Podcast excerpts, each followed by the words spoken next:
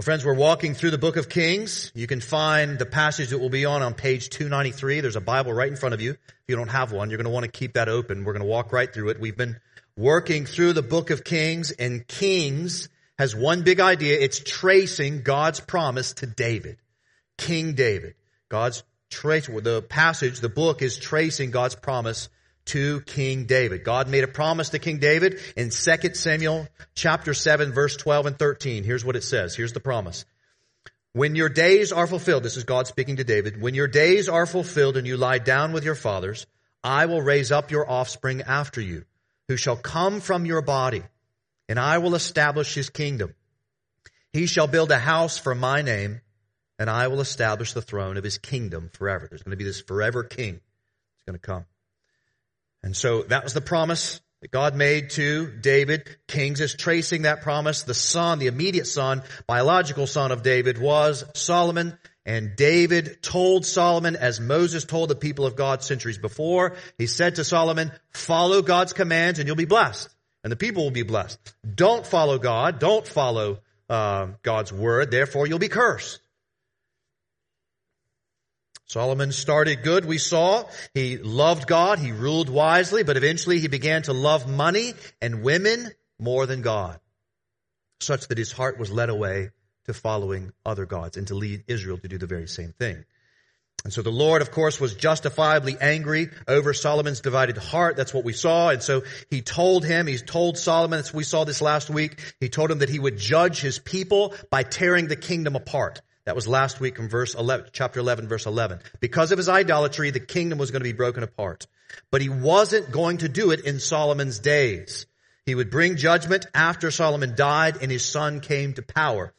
But even though that, that kingdom would be broken, he would not forsake that promise to David.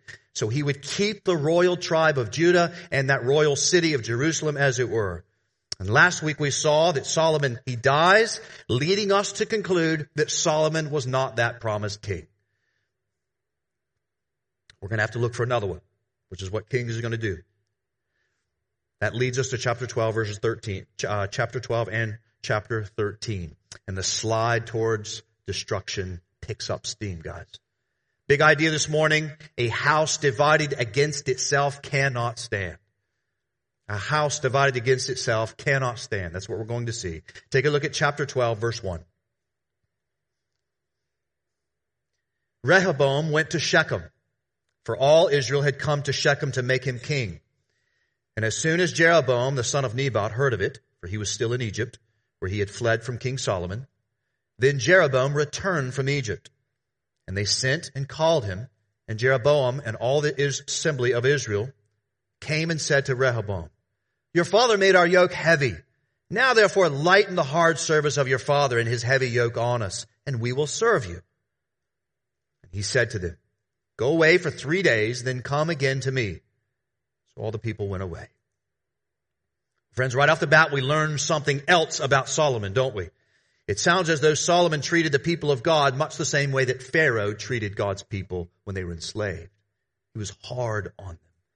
Instead of Solomon serving them in the love of God, he used them for his own purposes to grow his power, his wealth, his fame. And so these people, as a result, understandably want a lighter sentence with this new king.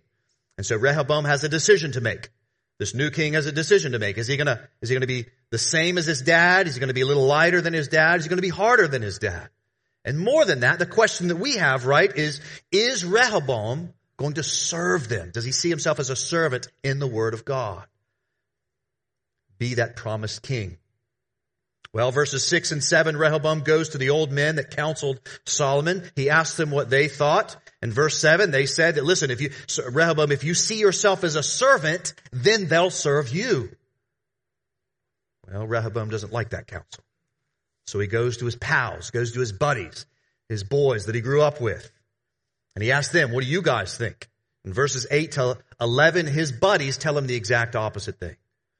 Instead of telling them Rehoboam to speak as a servant, they tell him to speak as an even more harsh master. Rehoboam goes back uh, and says to Israel in verse 14, My father made your yoke heavy, but I will add to your yoke. My father disciplined you with whips, but I will discipline you with scorpions. And then listen to the voice of the narrator. Guys, this is so important. When you're reading the Bible, listen for the voice of the narrator in the movie, as it were. Verse 15. So the king did not listen to the people, for it was a turn of affairs brought about by the Lord, that he might fulfill his word, which the Lord spoke by Ahijah the Shilonite to Jeroboam the son of Nebat. All right, more on Jeroboam in just a moment, but guys, this story illustrates something that we oftentimes understandably confuse. It illustrates for us divine sovereignty and human responsibility. You can see that right there in verse 15, that these two are compatible.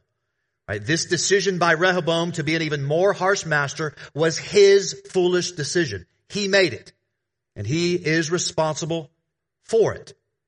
But at the very same time, scripture teaches us there in verse 15, it also teaches us that this is also part of God's sovereign plan. He told Solomon, right in chapter 11, verse 11, that his anger, God's anger, would result in the kingdom being torn apart. And as referenced here, Ahijah told Jeroboam that the kingdom would be torn apart. He told him that back in chapter 11, verse 31. And so the prophecy at this point is going to be fulfilled as God has ordained these events. But he used the very real decisions of Rehoboam to bring it about. The scriptures hold these two things in tension as equal realities, not separate contradictions. God is sovereign, bringing about events, and we are responsible, and He uses those very real decisions that we make. Both are true. They are compatible. And what comes next as a result of Rehoboam's decision is this judgment that God promised. The kingdom is indeed torn apart into just as the Lord said. Take a look at verse 16. And when all Israel saw that the king did not listen to them, the people answered the king, What portion do we have in David? We have no inheritance in the son of Jesse. To your tents, O Israel. Look now to your own house, David. So Israel went to their tents. But Rehoboam reigned over the people of Israel who lived in the cities of Judah. Then King Rehoboam sent Adoram, who was taskmaster over the forced labor, and all Israel stoned him to death with stones. And King Rehoboam hurried to mount his chariot to flee to Jerusalem. So Israel has been in rebellion against the house of David to this day, which, by the way, gives you the perspective of the author. Verse 20. And when all Israel heard that Jeroboam had returned, they sent and called him to the assembly and made him king over all Israel. There was none that followed the house of David, but the tribe of Judah only. friends, if you look in the very next passage, you see the tribe of Benjamin also remains. But because of Benjamin's small size, in addition to its being surrounded by Judah, they are often included as being one with Judah. But regardless, this is a tragic set of events. God's people left Egypt Right? They left Egypt to come into this promised land as 12 tribes that were going to have this one singular mission to display God's glory to the nations as this one people under this one true God. They were doing that. They were coming into the land to be that kind of a people, but all of it is upended quickly. And division sets in amongst the people because ungodly kings led them in their own selfish desires to serve other gods, leading them to commit spiritual adultery. And division broke up these people that God made for himself. Kingdom is torn. And in the case of Rehoboam, we learn that he leads Israel towards division by making things harder on the people of God instead of serving the people in the word of God as David did. It's an important point. In the case of Rehoboam, we learn that he leads Israel towards division by making things harder on the people of God instead of serving the people in the word of God. He listened to youthful voices that led him to believe that harshness would secure his position as king and make the kingdom better. Instead of doing as the Lord instructed, as the elders instructed, as David instructed, and see himself as a servant of God in the word of God to the people of God, he doesn't do it. And even after this, after this moment when the people are torn apart, Rehoboam still doesn't learn his lesson. He kind of runs away. He didn't judge, he didn't read the room real well. He runs out, but then he comes back to Judah and he gets, in verse 21, take a look there, he gets 180,000 soldiers between Judah and Benjamin. And then he marches them up to fight against Israel. Guys, that's where we're at. We got civil war breaking out. But thankfully, the Lord sends a prophet in verse 22 by the name of Shemaiah, and he speaks the word of God. And thankfully, in this case, Rehoboam listens, and peace ensues. No fight happens. But regardless, friends, we learn from Rehoboam, leaders who make things harder for their people in order to serve themselves, you should know, has never been the way of God. That's what Rehoboam did. That's what far too many others have tried to do in leadership since him. From politics to princes to parents to pastors. Leaders going beyond the word in order to bully those in their charge into serving their own purposes. That is not the way of life. It never works in the end. I've been saying this throughout this entire sermon series that the best leaders are those that see themselves under the greater authority of God as a servant to the people of God in the Word of God. That's the best kind of leadership. Those that, those in leadership that see themselves under a greater authority of God. That's what the men, old men counseled Rehoboam. That's what David modeled. That's what the son of David is supposed to be. Servants of God to the people of God and the Word of God. But that's not what these kings are doing. Solomon, right, abused his position by accumulating women and wealth for himself, disobeying God's clear command to serve the people. Rehoboam does something similar by propping himself up above the people, and the result was the judgment of a divided house. And insecure kings, eventually, that lead the people to darkness. So the question remains for all of us this morning. What kind of leader are you? How do you lead in your home, in your businesses, in your group of friends, in your community group, and the like? Do you see yourself as a servant, or do you see yourself more like Rehoboam? Having others to serve you, feeling the need to kind of be harsh in order to kind of get people to accomplish your own agenda. If I were to go to those in your charge and ask them what your leadership would like, would they say that it is though they have no inheritance? No part of what you are seeking to accomplish? Would they say that they kind of feel more like slaves, not like family, not like friends, not like people they're endeavoring to be served? And friend, where is the fear of God in your leadership? As evidenced by your willingness to obey the commands of God.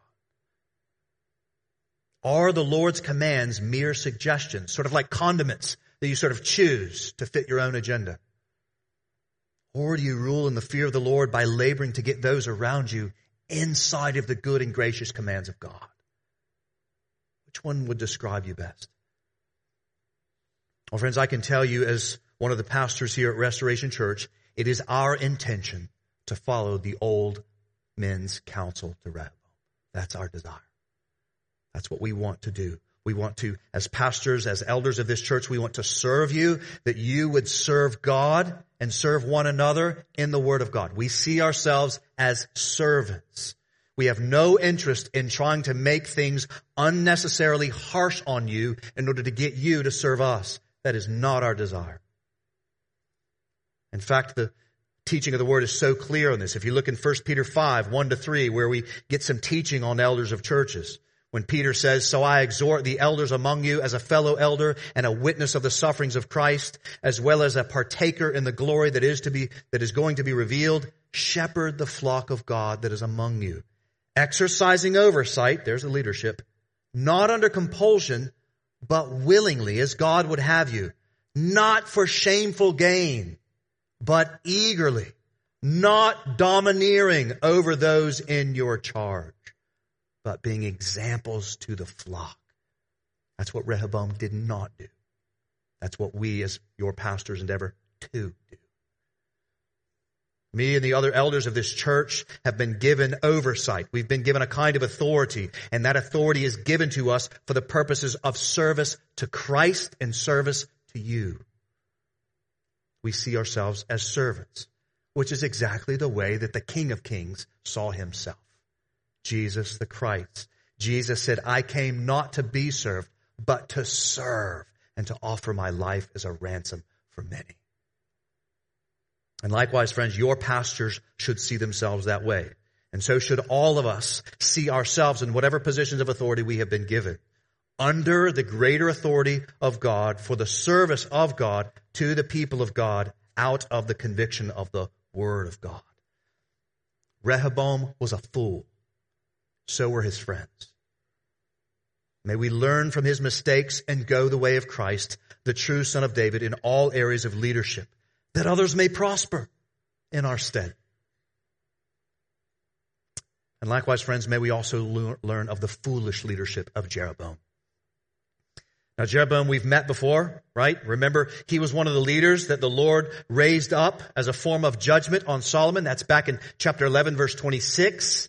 Uh, in chapter 11, verse 40, Solomon tries to kill this dude, but he flees to Egypt, as we learn.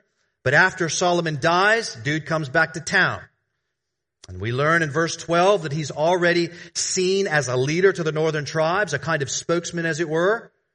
And that then leads us into kind of the, some of the early days of the broken up kingdom. Take a look at verse 25. Then Jeroboam built Shechem in the hill country of Ephraim and lived there. And he went out from there and built Penuel. And Jeroboam said in his heart, Now the kingdom will turn back to the house of David.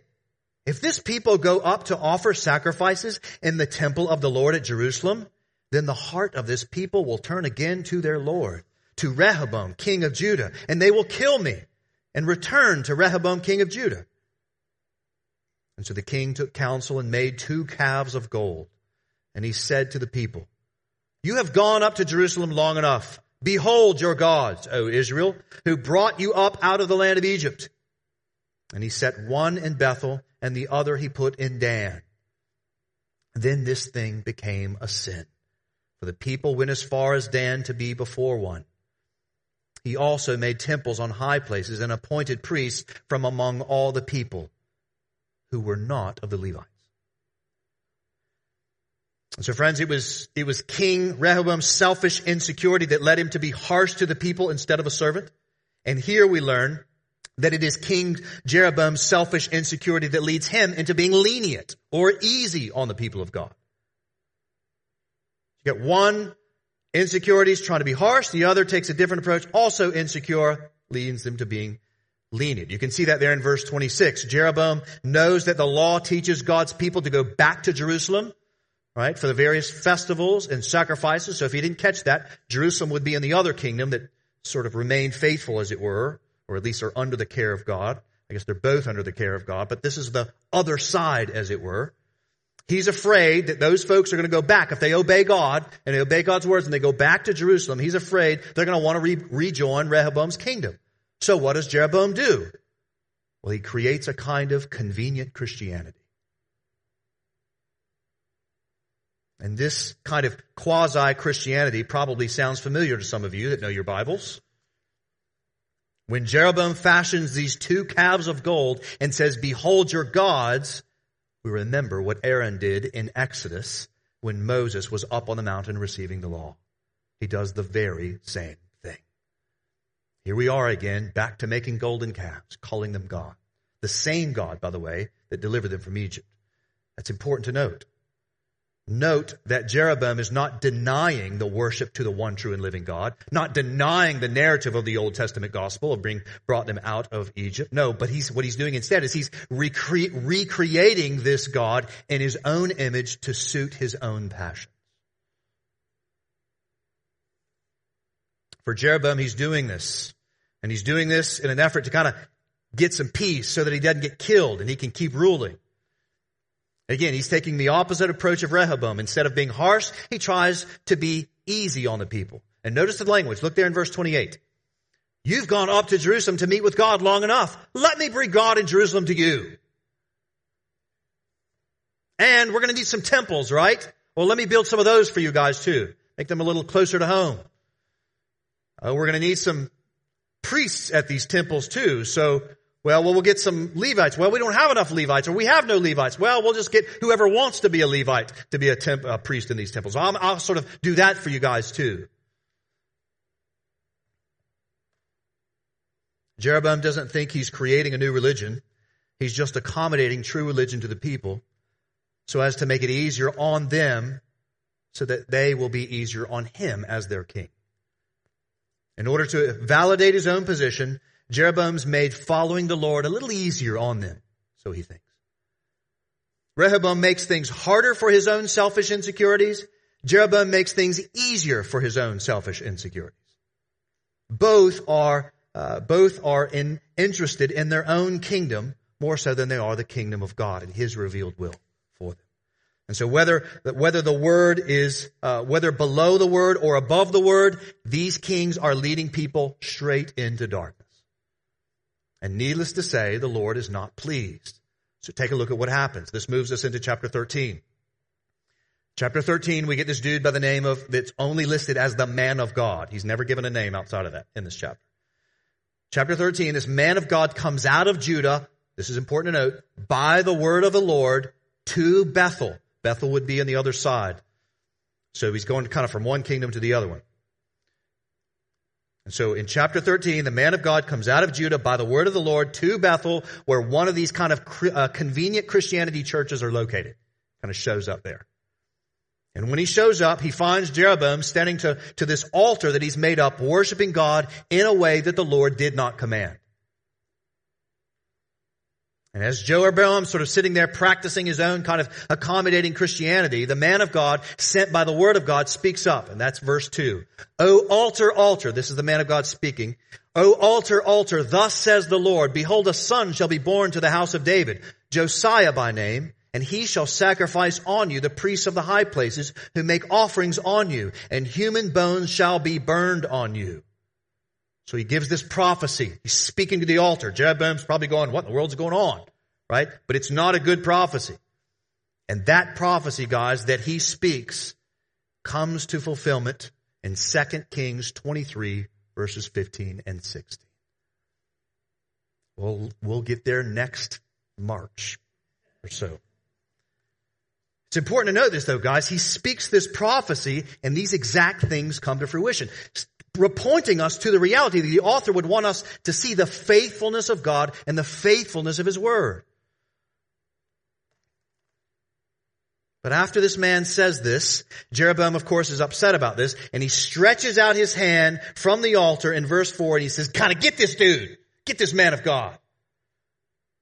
And Jeroboam, at this point, receives an amazing mercy from God. It's a strange mercy, but a mercy nonetheless. Jeroboam's hand, when he says this, when he points out his hands to get this man of God, it dries up. He can't pull it back. Frozen. And about this time, verse 5 says, the altar falls apart. And when the altar falls apart, also all the ashes that he's burning stuff goes up in the air. I mean, imagine this moment, right? Everything going, everything. Crazy, nuts, right? That's what's going on. And all of this, the text tells us, the text is telling us that this is a prefiguring of what King Josiah will do years down the road. A little bit of preview of coming attractions. So Jeroboam, of course, what would you be doing if you're Jeroboam? You're kind of wigging out, right? He's wigging out in this moment. He's going, what's going on? I can't, what, what is going on at this moment? So at this point, verse six, he then says, entreat now, he's speaking to the man of God, entreat now the favor of the Lord your God and pray for me that my hand may be restored to me. So the man of God then prays and then man's, Jeroboam's hands restored. And then what happens next sets up one of the strangest stories in all of the Bible. I mean, I'm sure when some of you read this passage this week, you were like, man, I'm going to pray for Nathan. What in the world? What in the world is he going to do with this thing? All right, so let's, let's do a little homework before we get into this story. The first and most important thing that you and I need to understand when we go into this story is we need to understand that it's connected to everything that came before it and what comes after it. That's so important. That's, if I could impart, you know, the top 10 things in Bible interpretation, this would be in that top 10, maybe that top five. That stories are not just sort of randomly thrown in there. They're connected to one another. So this story that we're about to read is connected to the stories of Solomon, Rehoboam, but especially Jeroboam.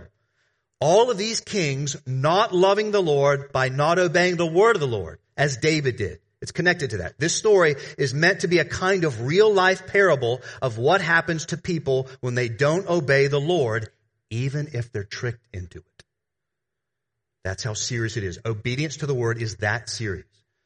That's the whole point of this story. It's illustrating all that's come before, but it's especially illustrating all that's coming after. And you can see that this little story is meant to illustrate especially Jeroboam because you'll notice, slide down to verse 33, you'll notice that the author comes back to Jeroboam.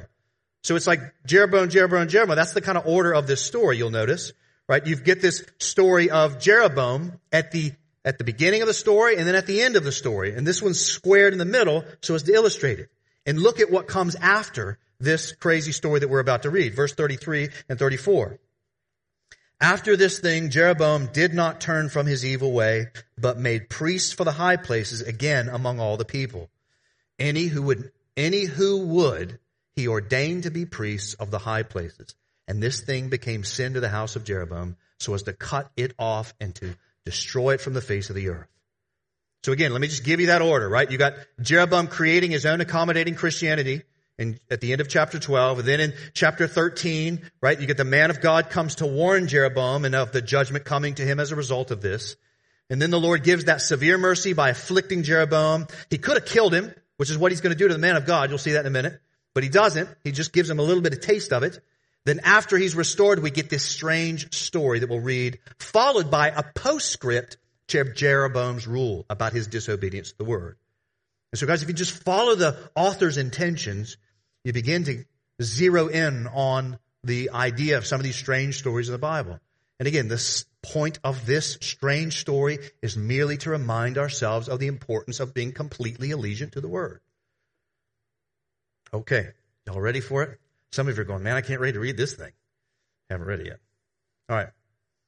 After the man of God prays and the Lord restores Jeroboam's hand in verse 7, Jeroboam says back to the man of God, hey man, come back to my crib. I'll give you some food and some water. He invites him back home. Thanks for the warning. Appreciate the restoration. Come on back and we'll eat and drink. And then verse 8 and 9 set up the plot line for that, that story. Here it is. This is the man of God speaking in response to Jeroboam's invitation to come back with him. He says, if you give me half your house, I will not go in with you. And I will not eat bread or drink water in this place, for so was it commanded me by the word of the Lord, saying, You shall neither eat bread nor drink water, nor return by the way you came. So basically what the man of God says is he says, man, you could give me the entire West Wing and you can go live up in the, in the White House. I ain't coming back and hanging out with you. And why? Here's the key. Why will he not do that? Because the word of God told him not to. Look at chapter 13 verse 1 again. It was by the word of the Lord that the man came to Bethel. Be, and he's coming because of the disobedience to the word of the Lord. Therefore the man of God would not disobey the clear revelation of the word of God. And again, disobedience to the word of the Lord is the whole point of this crazy story. Ten times, guys, in this one chapter, we see the words by the word of the Lord. If you go back in there this afternoon and just highlight it, you see that, that word, by the word of the Lord, by the word of the Lord, 10 times. See it in verse 1, verse 5, verse 9, 17, 18, 20, 21, twice in 26 and 32. So the man of God was instructed by the word of God to not have table fellowship with people in a place that is an open rebellion. And guys, basically this is very similar to what Paul counsels in 1 Corinthians 5. When you got people taking the name Christian and yet living in open rebellion, Paul says in 1 Corinthians 5, don't even eat with them. Same thing happening here. Don't go do it, man of God. And so, man of God does good. He doesn't go back with him. But then in verse 11, we learn about some other prophet. Only this guy, only, the only language we get of this guy, he's always called the old prophet. So the old prophet's kids, they come bolting in the door and they're like, Dad, let me tell you what happened today. We saw this guy by the name, man of the Lord. He speaks some words. Jeroboam's hand dried up, right? He came good, all's good, things crashed down, and this prophecy's going on, right? And so the old, the old prophet says, oh man, I want to go meet this guy. That's what he does. So he tells his boys, like, hey, listen, go saddle up the Ford Mustang. We're going to go down the road, see if we can find this guy. Saddle up the donkey, down they go. And they're driving down the highway, as it were, when they come to this man sitting under an oak tree at a kind of rest stop, you know, maybe like at a, like at a picnic station eating PB&J, whatever, right? There he is. They find him. And in verse 14, the old prophet asks if he's got, if he's the same guy that came from Judah. The man of God says, yep, that's me. I'm the one. The old prophet says, come on home and eat with me. All right, guys, what should the man of God say? No, right? Look at verse 17. He does good. Can't do it. God told me not to. I can't do that. But then we get this. Verse 18. And he, the old prophet, said to him, that's the man of God, after he just told no, he says, well, listen, I, I also am a prophet as you are.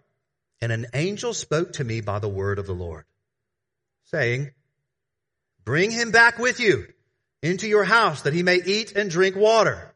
But, listen for the voice of the narrator, guys. But he lied to him. So the old prophet is lying to the man of God that he got this word. So he went back with him and ate bread in his house and drank water. What should be our response? Uh oh. Right? That should be what we're thinking. So the man of God was lied to by the old prophet of God.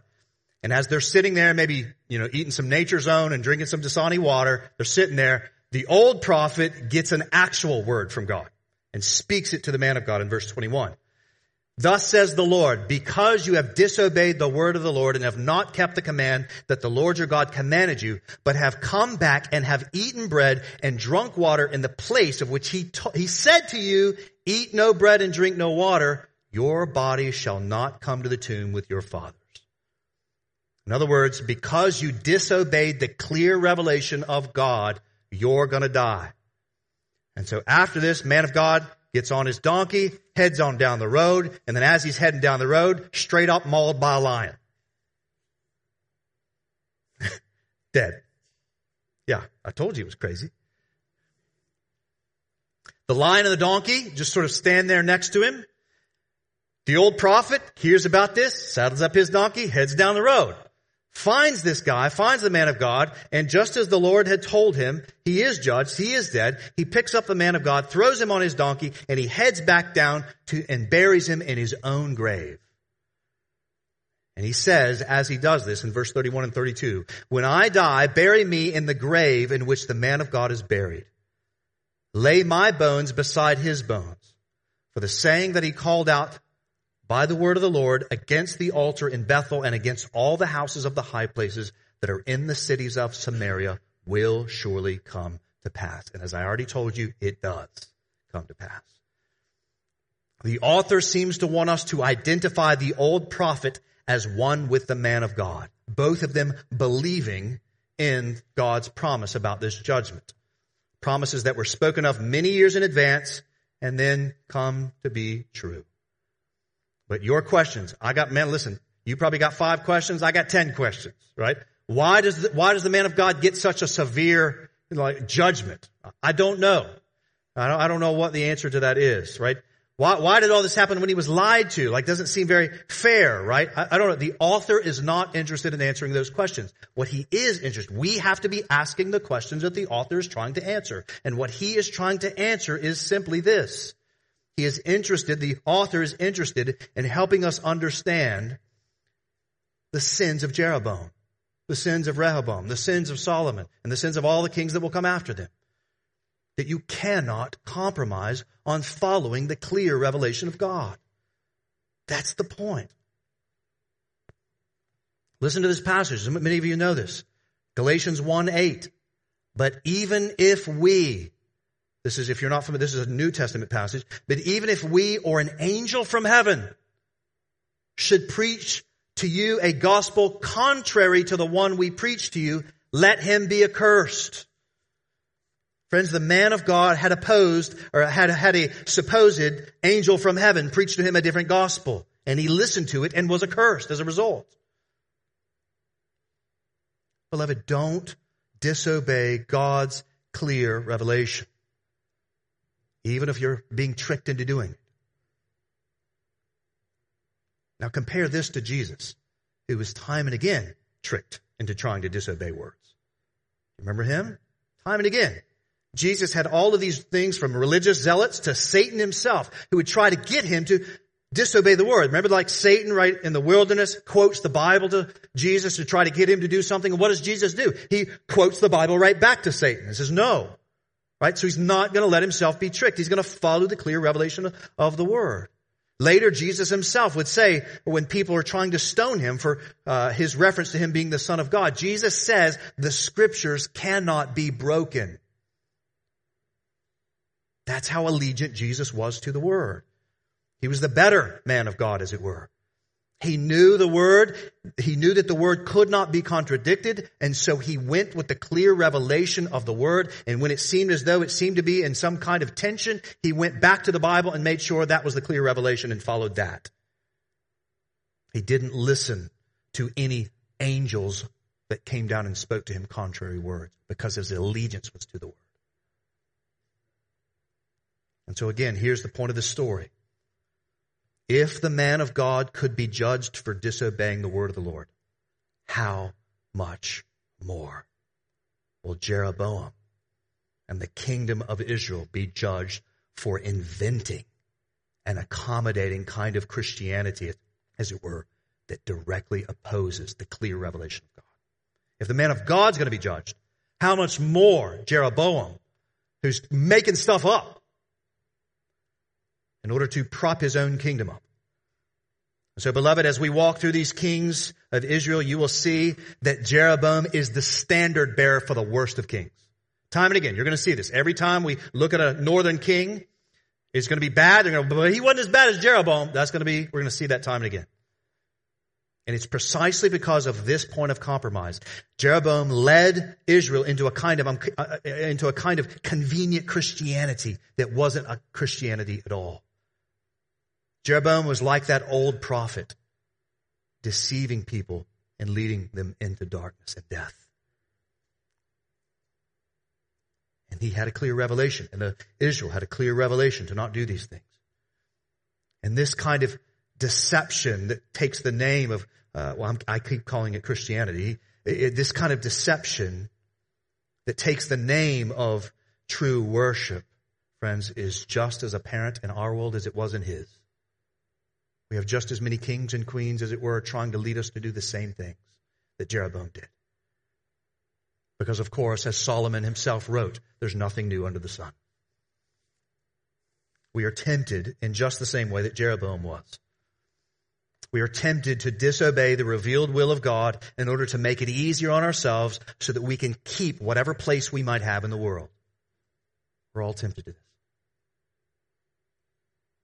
Writing more than 200 years ago, William Wilberforce wrote this. He said, quote, when earthly reward is of the highest value to us and worldly shame is viewed by us as the greatest of all possible evils, we are prone to change the course of our obligations to God and seek a way to do them that avoids the consequences of taking a stand against the cultural norm. We seek to serve God, he says, in ways that enable us to keep earthly gain and avoid worldly disapproval. Or, he says, we just simply quit attempting to serve God altogether. Friends, this is exactly what Jeroboam did. And again, this is what we're tempted to do ourselves. Construct kind of golden calves, construct worship centers, construct ideologies that are more accommodating to ourselves so that we can keep our position in the world, so that we can fit in so that people don't kill us or cancel us or set us out. Surrounding ourselves with priests that are not Levites. That is, pastors or teachers that are not biblically qualified to be pastors or teachers in the Word. Just as Paul warned Timothy years ago, the time is coming when people will not endure sound teaching, but having itching ears, they will accumulate for themselves teachers to suit their own passions. We live in those last days, guys. A house divided against itself cannot stand. You can't take the name of God and then try to just contort all of his commands to a ways in which it fits you. A house divided against itself cannot stand. Jesus said, if you love me, what? You'll obey my commandments. Either you are for me, Jesus says, or you're against me. There's two camps. There's not 20. We've been learning these kings' divided hearts led to idolatry, which leads to division and destruction and death. And the people followed those kings, and they were worse because of it. Likewise, we have all kinds of other authorities that we follow that are endeavoring to do the same to us.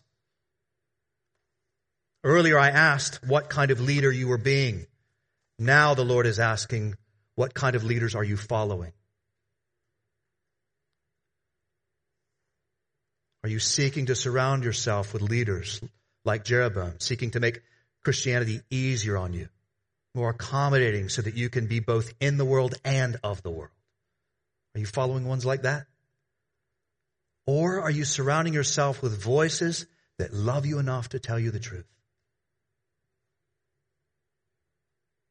Friends, instead of listening to the older, wiser voices, Rehoboam listened to the younger guys that he grew up with. The man of God listened to another man who directly opposed the words that he was given by the war. Whose voices are you listening to? The reality is, beloved, we are being bombarded with voices that are seeking to woo us in their direction every single day. From the average of three hours a day that the adult person spends on social media, to the six to 10,000 advertisements that we see on average in a day, to the 24 7 news cycle that we regularly forget is a medium of entertainment, to our circle of family and friends that confidently lay out paths that are untried, but confidently assure us that we or our kids, if we just do all of this little thing, they're going to turn out just like this. Beloved, we are awash with messages that are seeking to conform us to the patterns of the world, away from the love of God. And here I get 45 to 50 minutes once a week to plead with you to follow Jesus. That's why we need each other, right? It's why we need to be part of a community, not just sort of tapping in like this place is Jiffy Lube. Right? We need each other. We need to be fully ingrained in the life of this church so that people can know us and we can know them. And when we see people wandering away, say, no, don't go over there. What, you went where last week? No, no, what do you do? No. We need to be reminded of Christ our King. He is the only King that you can trust that won't use his position to unnecessarily make it hard on you. He's the only King. Unlike Rehoboam, Jesus was faithful. Rehoboam added to Israel a yoke. And meanwhile, King Jesus comes along and says, cast all of your burdens on me for my yoke is easy and my burden is light. That's your king, beloved. Unlike Jeroboam, he won't compromise God's word.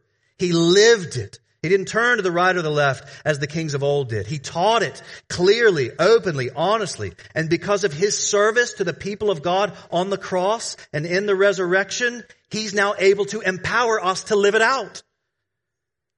Where else would we go? He has the words of eternal life. Nobody else does.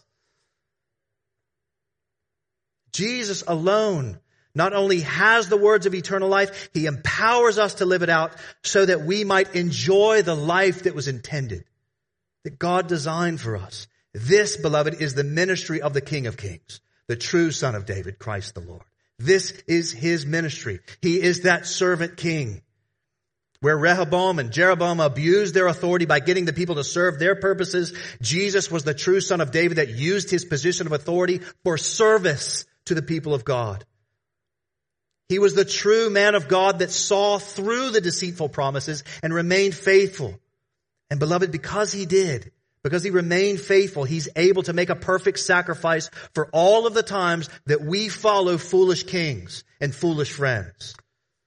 He's able to make atonement for all those. For all the times that we, like the man of God, didn't obey the word and deserve to die. Jesus' perfect obedience is credited to all who trust his sacrifice on the cross for all of your disobedience. Your disobedience to the word is dealt with, beloved, on the cross of Christ. It's dealt with there. God's anger deals with it there. And Christ's obedience to you through repentance and faith in that sufficient work. His faithfulness gets credited to you by grace through faith. It's amazing. This is the gospel. You can trust God when He says to go this way and you don't want to go that way. He's proven it to you in the Son. He's proven it to you in the King. By His resurrection power, He now can compel you by the power of His Spirit to live it out and to be part of His kingdom, which is never fading, by the way. It's not going to be torn apart.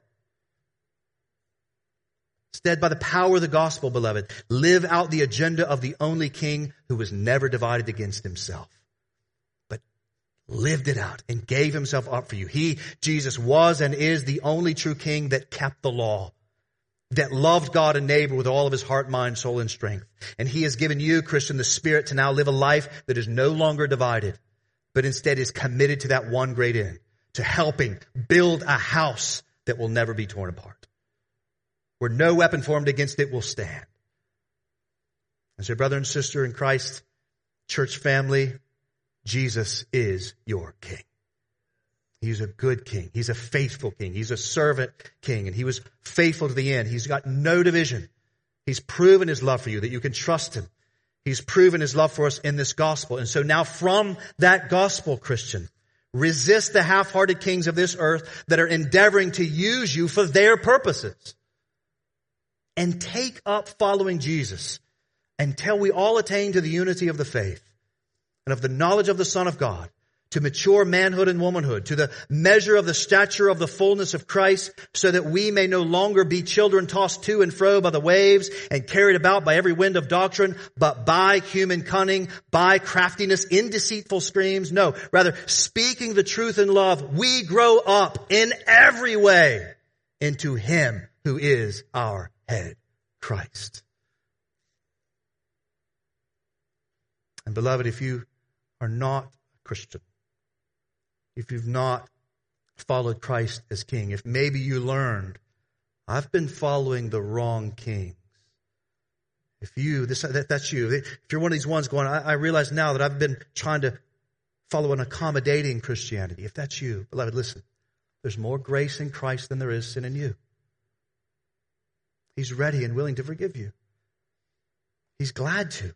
So turn from all of that uh, desire to try to kind of map out a way to fit in the world and yet reject his commands and yet still be in Christ. Reject that way of life. Turn from that sin. Trust in Jesus. Know that he'll forgive you and receive that resurrection power life. Live in that victory that we sang about and obey his good and gracious commands. And then join us here in the work of the church as we try to give ourselves to living for the kingdom of God here in the country of the earth. Join us. If you have more questions, more observations about that, come find me after service. Talk to the friend that brought you.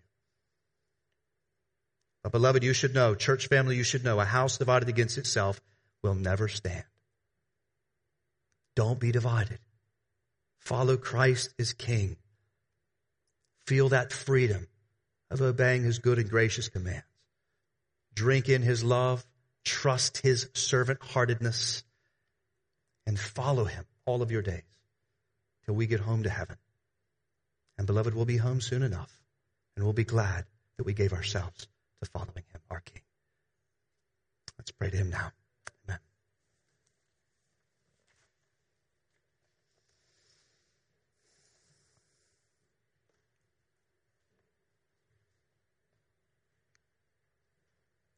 Worthy are you, Jesus. Worthy. You are the faithful king who, unlike Jeroboam and Rehoboam, followed the word and led us to do the same. And you not only taught it, you embodied it. You did it. You are the servant king. Oh, thank you, Jesus, that your kingdom is not divided against itself, that you are building it from every tribe, tongue, and nation. And soon enough, we will not only know that this kingdom exists by faith, we will know that it's true by sight. But until then, oh God, give us to the work of following you, of trusting you, because Lord, we're surrounded by so many voices. It's hard to know who to trust. Make us most of all to trust you and follow you. Thank you for this church that endeavors to do that imperfectly. Help us to do it all the more, we pray. In Christ's name, amen.